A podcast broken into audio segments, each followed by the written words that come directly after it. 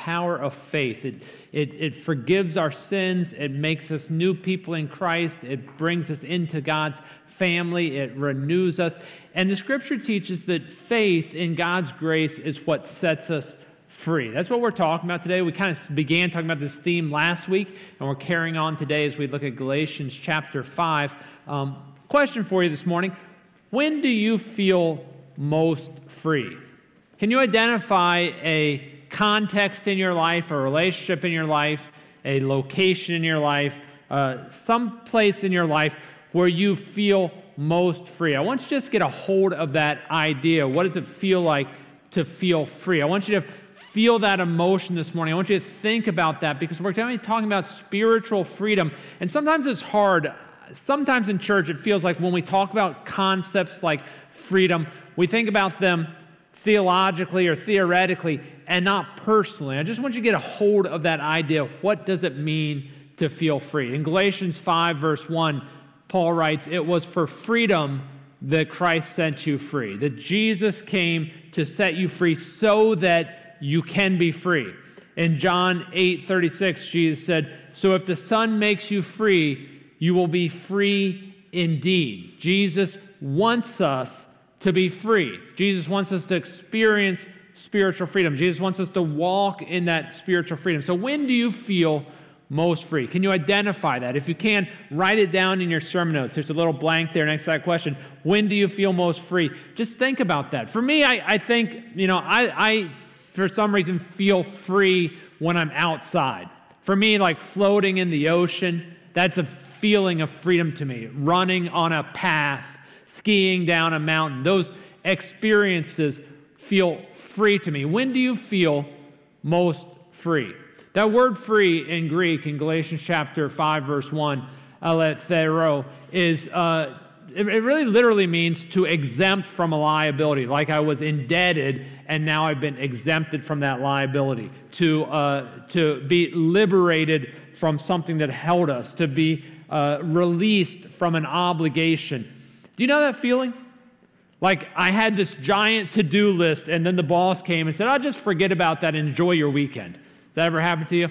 That's not happened to me yet, but I, I've got dreams. But yeah, like, oh, I'm just free. All that's gone, right?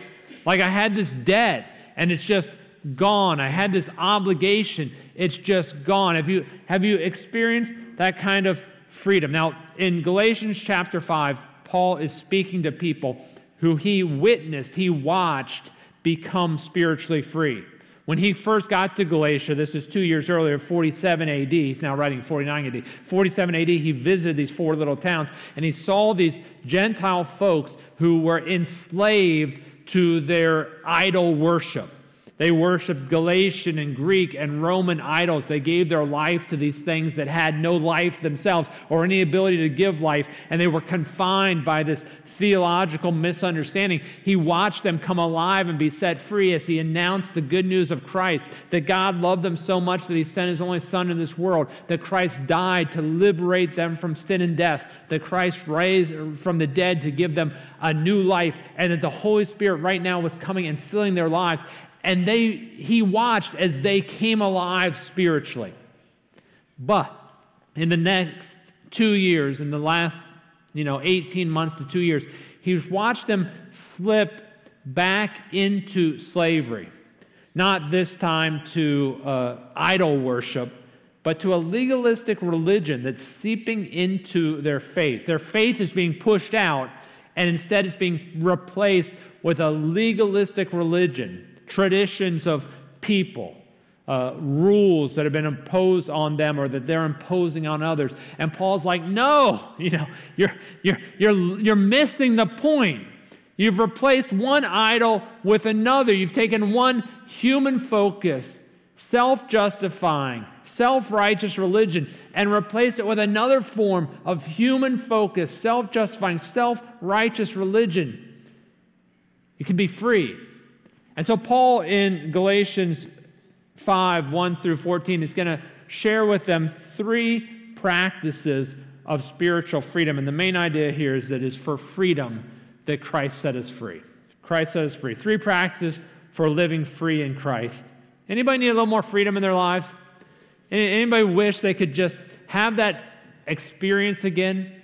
I mean, I'm, I'm thinking just human freedom. I'd, I'd just love to feel free. But that spiritual freedom, uh, what it was like when you were a kid and you went on that retreat and the Holy Spirit came into your life, or what it was like when you first heard about Jesus and you accepted Jesus' grace and you found out that God's not angry with you, that God loves you, that God's with you right now. That, that, that, that sense of, I'm a child of God, it's going to be okay, I'm, I'm okay with God, that all of this stuff that the, the world puts on me is nothing but who I am in Christ is everything. Well, Paul gives us three practices to produce spiritual freedom. And the first one is this to stand firm on faith. That's the first blank in your sermon notes, the Roman number one, to stand firm on faith. Let me read verses 1 through 6 for us. This is Galatians 5, 1 through 6. It says, It was for freedom that Christ set us free. Therefore, keep standing firm and do not be subject again to a yoke of slavery. Behold, I, Paul, say to you that if you receive circumcision, Christ is of no benefit to you. I testify again to every man who receives circumcision, he's under obligation to keep the whole law. You've been severed from Christ, you who are seeking to be justified by the law. You have fallen from grace.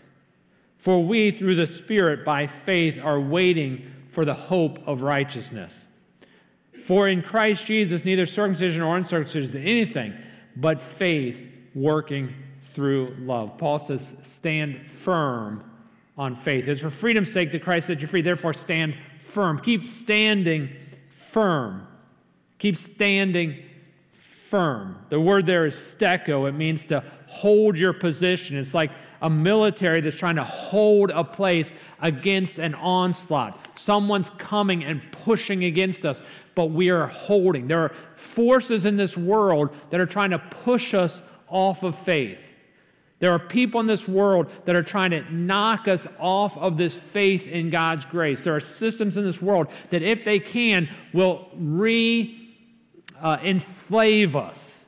And so Paul says, stand firm on faith holding firm to faith, not accepting that yoke of slavery. All of us probably know what a yoke is, but I put a picture here for us just in case. Um, but most of us probably know what a, a yoke is. A yoke is an instrument, it's a tool, it's a it's an implement which was designed to take the work, the effort, the strength of the oxen and to transfer it to the use of the farmer, typically in the first century to plow a field or to pull a wagon. It went around the oxen's neck uh, and then uh, over their shoulders, and it, it was to secure their strength so it could be used for the farmer's purposes. It was really the prevailing technology in the first century agrarian culture. In an agrarian world where farms historically had been very small, only what a, a person or a family could till or could cultivate by hand. Now the yoke allows them to cultivate much more. So the farms can go from an acre to 10 acres because, because you, you've got this yoke. It's a technology to allow them to utilize the strength of the oxen for the farmer's purposes. Of course, Paul is using it metaphorically, but I just want you to get a hold of this metaphor. I just want you to think about for a moment what are the implements, the technologies, the tools in your life, in our day and age, in our world, that we utilize to take our strength, our creativity, our time, our energy, and utilize it for some other purpose. That our boss put over us to, to take our strength and utilize it for the company's purpose. The, the tools, the technology, the, the implements, the, the, the, the, the technologies that, that, that confine us, that hold us, that allow us to, to, to to uh, our strength to be used for a bigger purpose. For me, one of those tools is, is here in my pocket. It's a, it's a technology, it's a tool, it's an instrument that allows my time, my effort, my work to be multiplied, to be used for different purposes. It's really an amazing technology, like the yoke was in the first century. I, on this phone, have my Bible app. Every morning, it will read to me my Bible reading for the day, and there's a place where I can share comments that other people can see. I've got my calendar. I've got two different calendars. I've got my work calendar, I got my home calendar. Then my home calendar, I've got my family's calendars I can put on there. I can keep track of all my responsibilities, all my family's responsibilities. Right here. Uh, and this. I got my personal email. I got my church email. I can keep in touch with it. I can get texts through here. I got the Christchurch app on here, which if you don't have, you need the Christchurch app. During the 9:30 service, I was sitting over there, and Tony said, "Hey, it's time to register your attendance, fill out your connection card. There's a QR code behind me." And so I opened on my phone my my uh, picture app, and I held it up, pointed at the screen behind us because my sermon notes are different than yours. I don't have the sermon notes to have the QR code on. I hold, held up there, and you know what happened? Nothing, because it's too hazy in here. I tried for like three minutes as he was talking. I didn't listen to anything he said because I was like, why isn't it working? But I got the app on my phone. So then I just hit the app, and the app said, Do you want to connect? I said, I want to connect. I hit the connection card. I fill, it auto filled most of the things because I've done this before, and I'm done.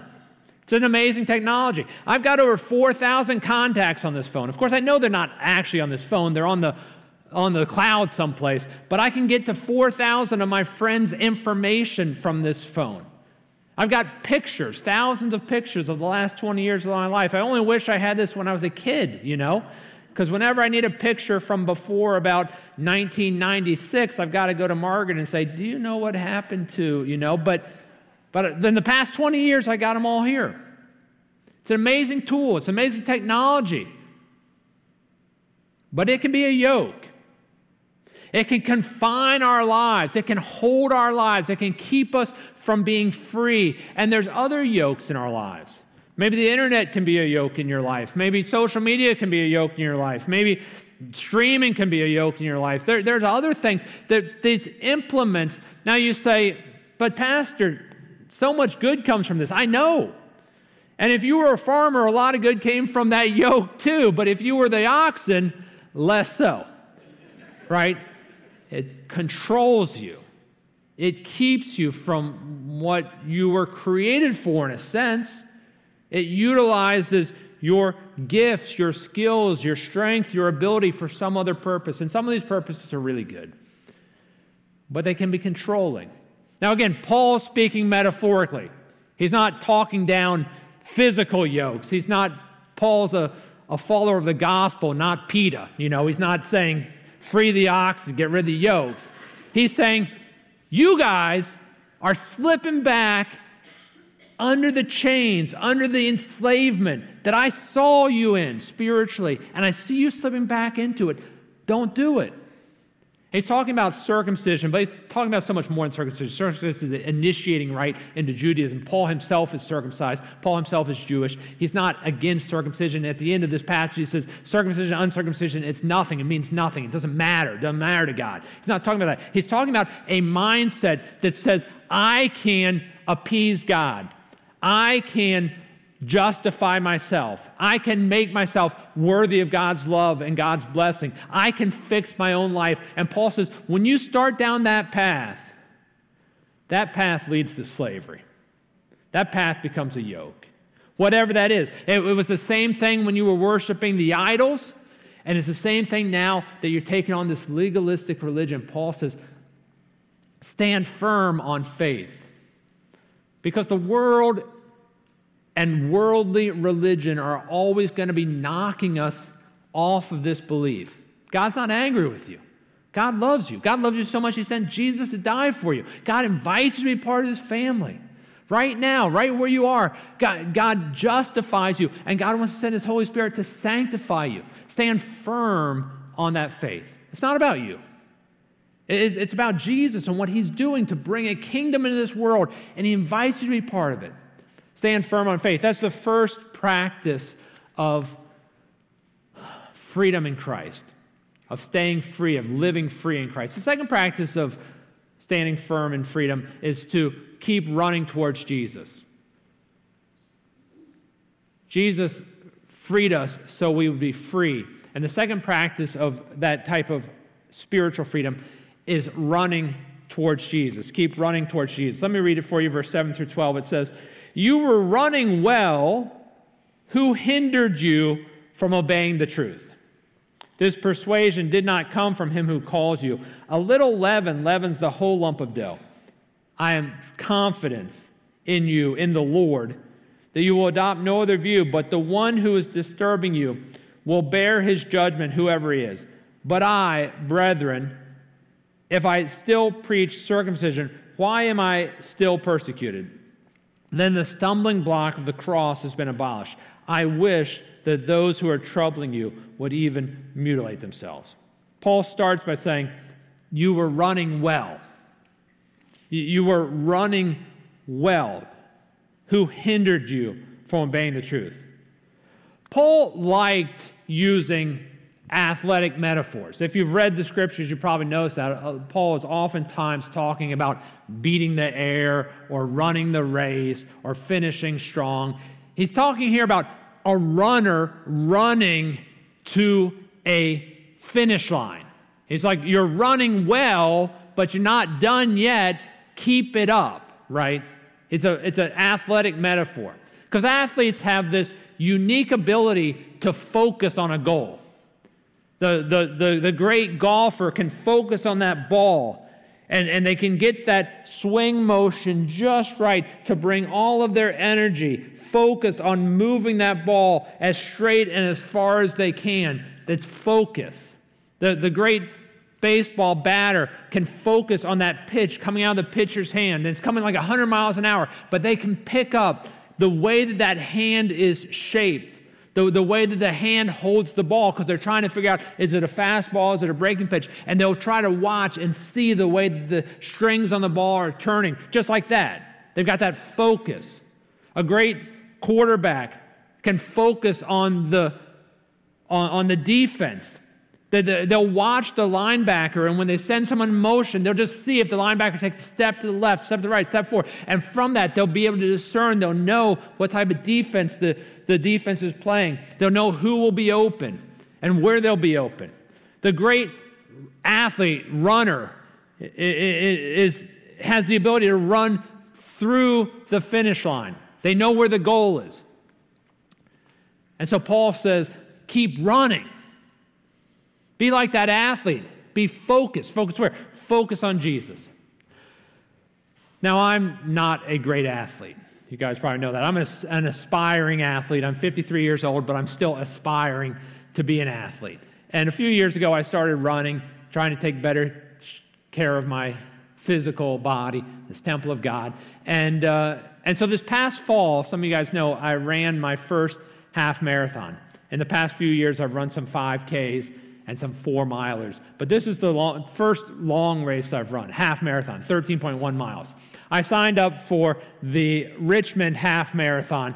It claims to be America's friendliest marathon. Since I've, I, again, I wasn't running the marathon 26.2, I was running the half marathon 13.1.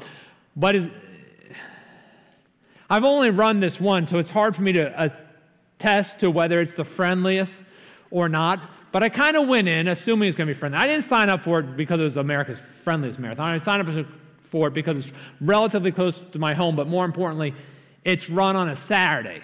Like 95% of marathons and half marathons are run on Sundays. That doesn't work for me. So I, I signed up because it was on a Saturday. But friendly sounded good. And I kind of assumed it would be friendly anyways because it's in Richmond. And maybe this is my bias, maybe this is my stereotype, but I, having grown up in Northern Virginia, my belief is that as you travel south, people tend to get friendlier until you hit Orlando. Then they get angry again.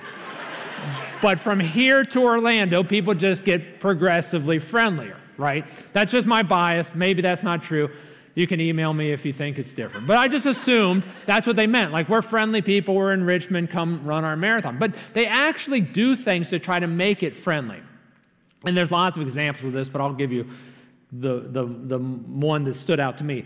When you're running the half marathon, you get to about mile nine or 10, and you've turned back and you're headed back toward the finish line near where you started. And it comes down this street that they have closed, and there's a giant, like, grass median strip. So people come out and they're kind of cheering for you as you run down this street. You've got about a mile and a half just straight down the street. And they've got all of these, you know, just like every marathon has tables set up with water or electrolytes or stuff, they've got all these tables set up and, and, and stuff that they think is fun or friendly. So there's like a junk food station, and it's got candy and hostess cupcakes and ding dongs and stuff like that at the junk food station. There's like a pickle juice station, which I, I don't even know what that would be like.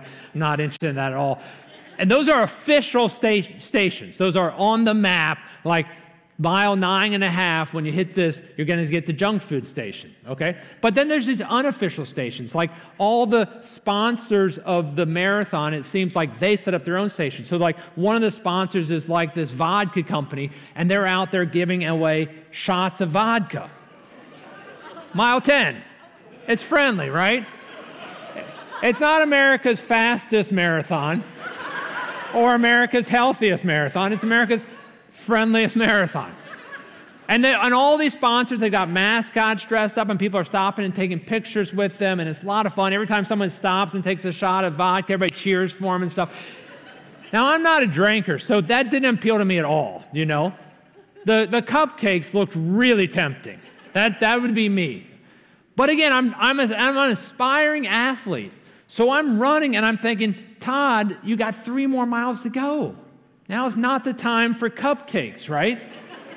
but there's all these distractions that are trying to keep you. See, that a great athlete has the ability, again, I'm not a great athlete, but a great athlete has the ability to focus. And that's what Paul's saying to these Galatians is focus. You were running great. Mile one, mile two, mile three, mile four, mile five, mile six, mile seven, mile eight. You were running great. What the heck? You just stopped and ate a ding dong. what are you thinking? Well, there were people there. They were cheering for me. They would say, Take a shot. It was the. No, it's a race. You've got a destination. You're trying to get somewhere. So Paul's saying to them, Focus on Jesus. Run through the finish line. What is this focus? It's a focus on, on grace. There's all these distractions in this world. Did I mention this phone? You know, there's all these distractions in this world. There's all these things that want to take our focus off of grace, off of Jesus, off of faith. That they're constantly will be calling to you and saying, try this, do this, figure this out, have this, you know, possess this, own this. There are all these distractions. And so Paul says, You were running great.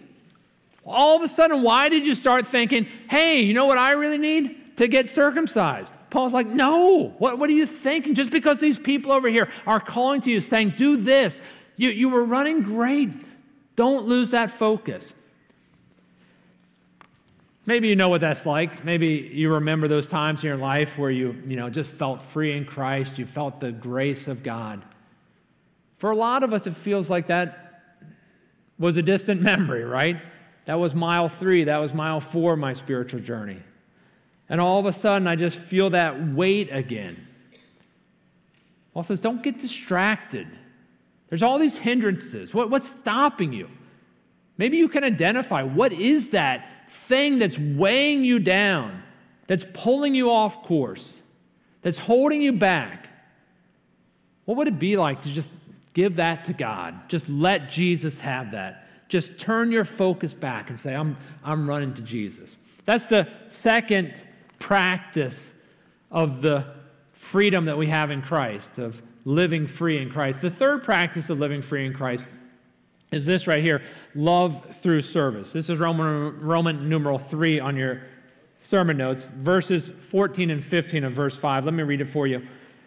For you were called to freedom, brethren or brothers and sisters, only do not turn your freedom into an opportunity for the flesh, but through love serve one another, but through love, serve one another. For the whole law is fulfilled in one word, in the statement, You shall love your neighbor as yourself.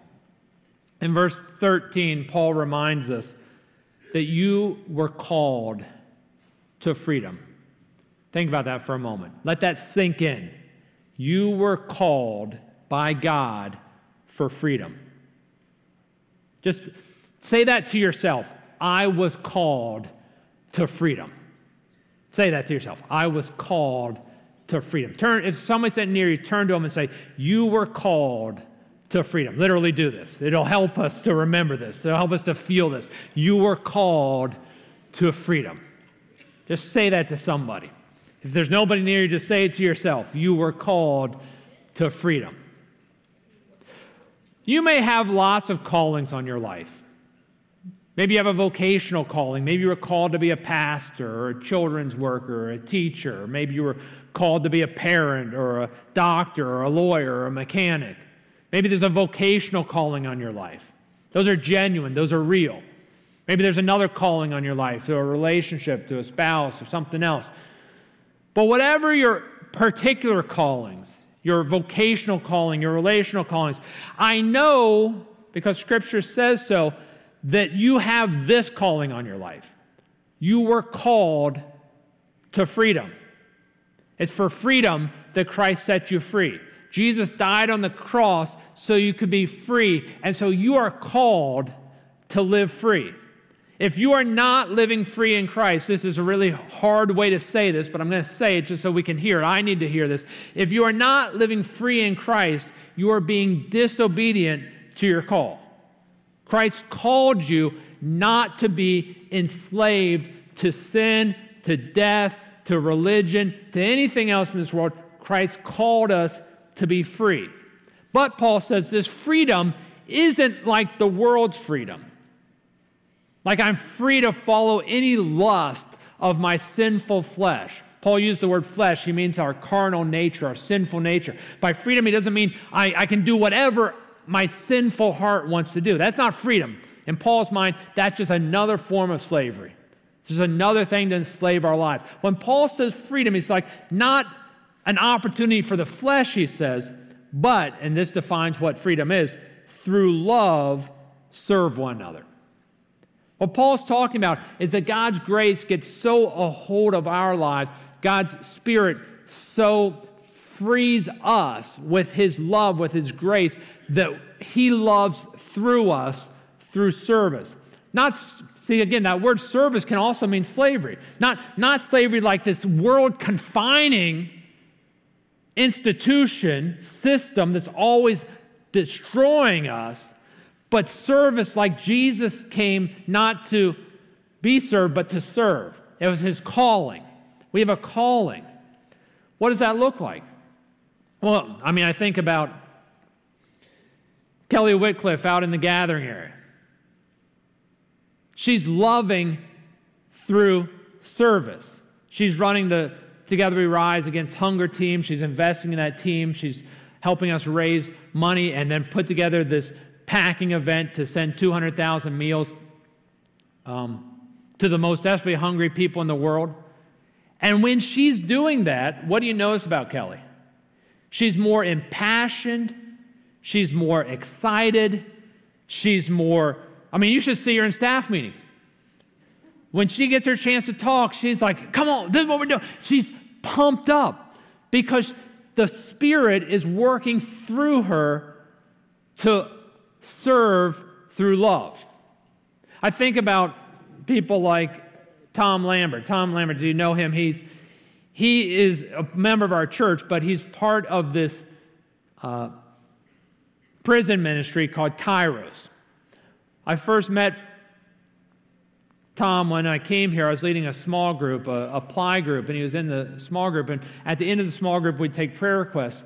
And his prayer request would be pastor team, you know, pray that we might get back into prison. People rarely pray that prayer, but that's Tom's prayer. Pray that a door will open up so I can go back into the prison. Okay. Because he's part of this prison ministry. During, during uh, COVID, they, they closed it off so that they weren't able to go in and encourage the believers in there and the people that they've been investing in, the inmates, the, the, the residents in the prison. And so Paul, uh, and so Tom's like, pray that I be in there. What, what, is, what does Tom do on his free weekend? He drives down to a prison in Wakefield, Waverly, Virginia, and encourages the people there. I, I think about people like uh, Todd Purdue, who's on staff. He helps maintain the building, and all his volunteers.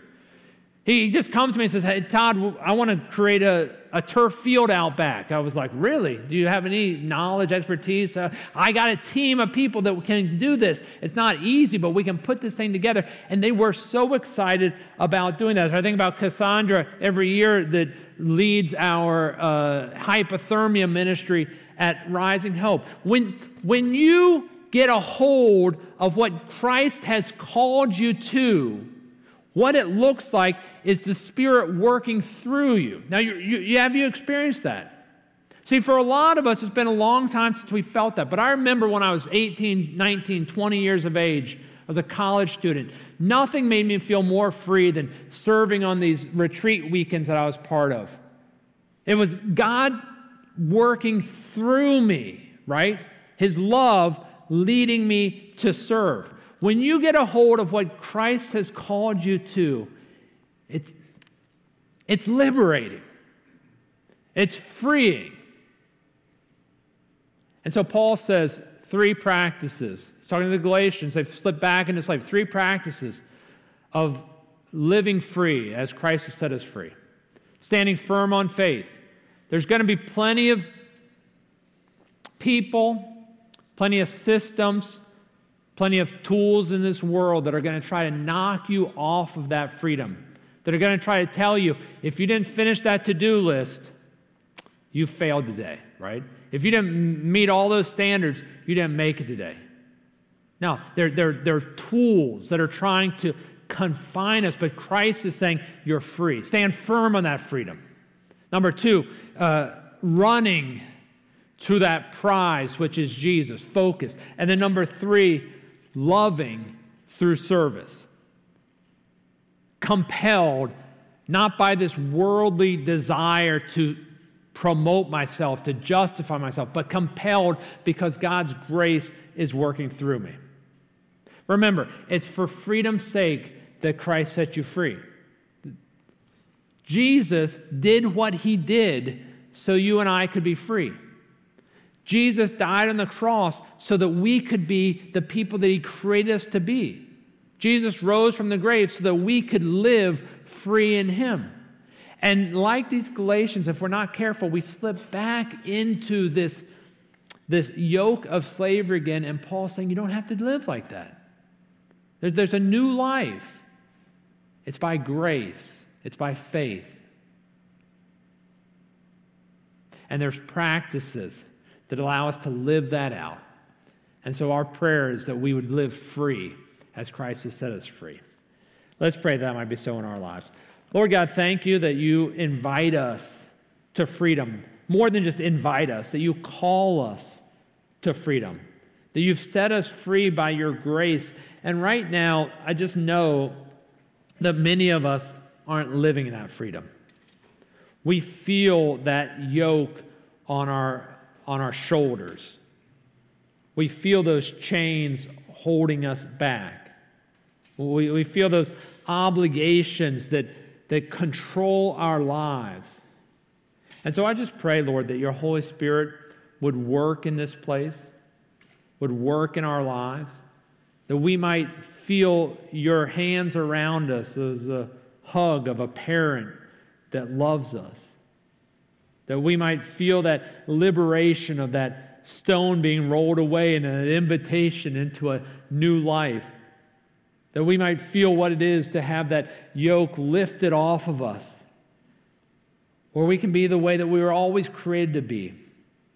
And I pray, Lord, that you would help us, starting today, to, to live by that faith, to walk in that freedom, to run toward you, to allow you to live through us and service this world. Lord, it's for freedom's sake that you set us free.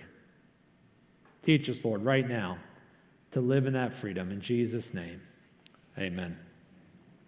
Well, we're going to share in communion. As we share in communion, it's an outward sign of this inward work that God's doing in our lives and invites us to be part of. God, God doesn't invite us to kind of an individualistic perspective on freedom that we often think about in our world. God invites us to be part of what He's doing, part of His work, part of His team, part of His family. And communion is an invitation to step into that. It was on the night that Jesus was betrayed that he gathered his closest disciples together. He was about ready to go to the cross. But before that cross, he wanted them to understand what the cross was all about. And so he gathered them together and he took bread and he broke it and he gave thanks to God and he gave it to them. He said, Take, eat, this is my body broken for you. Do this in remembrance of me. After they'd eaten, he took the cup and again he gave thanks to God. He offered it to his disciples. He said, Drink from this, all of you. This is my blood of the new covenant poured out for you and for many for the forgiveness of sins. Jesus told his disciples, Off as you eat this bread and you drink this cup, you remember my coming until I come again in final victory. And so when we share in this meal, we look back and we think, Jesus did this for us. He died so that we could be His, He died so that we could be free. We look forward to that final victory where we sit with Him in this heavenly banquet. And, and all of this striving that's part of this world, this sinful, broken world, is finished. We're in this new heaven, this new earth with Him. We're living out this life the way that He created us to. And we know that right now, through His sustaining power, through His Holy Spirit, we can live into that victory. He's feeding us with His grace. He's working in, his life, in our lives through His sacrifice. He's giving us His gifts. And communion is an outward sign of us coming by faith and saying, Yes, I receive that gift. Let's pray that may be so. Lord God, pray your Holy Spirit on this bread, on this cup, as we receive them, Lord, our prayers that we receive you, your freedom, your grace, your new life your forgiveness, your hope, your salvation. Thank you, Lord, that you are feeding us right now. You are setting us free right now. You are offering us your hope right now. Give us the confidence of your children to receive your gifts. Now make us one with you and one with each other and one in ministry the whole world, that, Lord, this world may know you, Lord Jesus, through us, your church. It's in Christ's name we pray. Amen.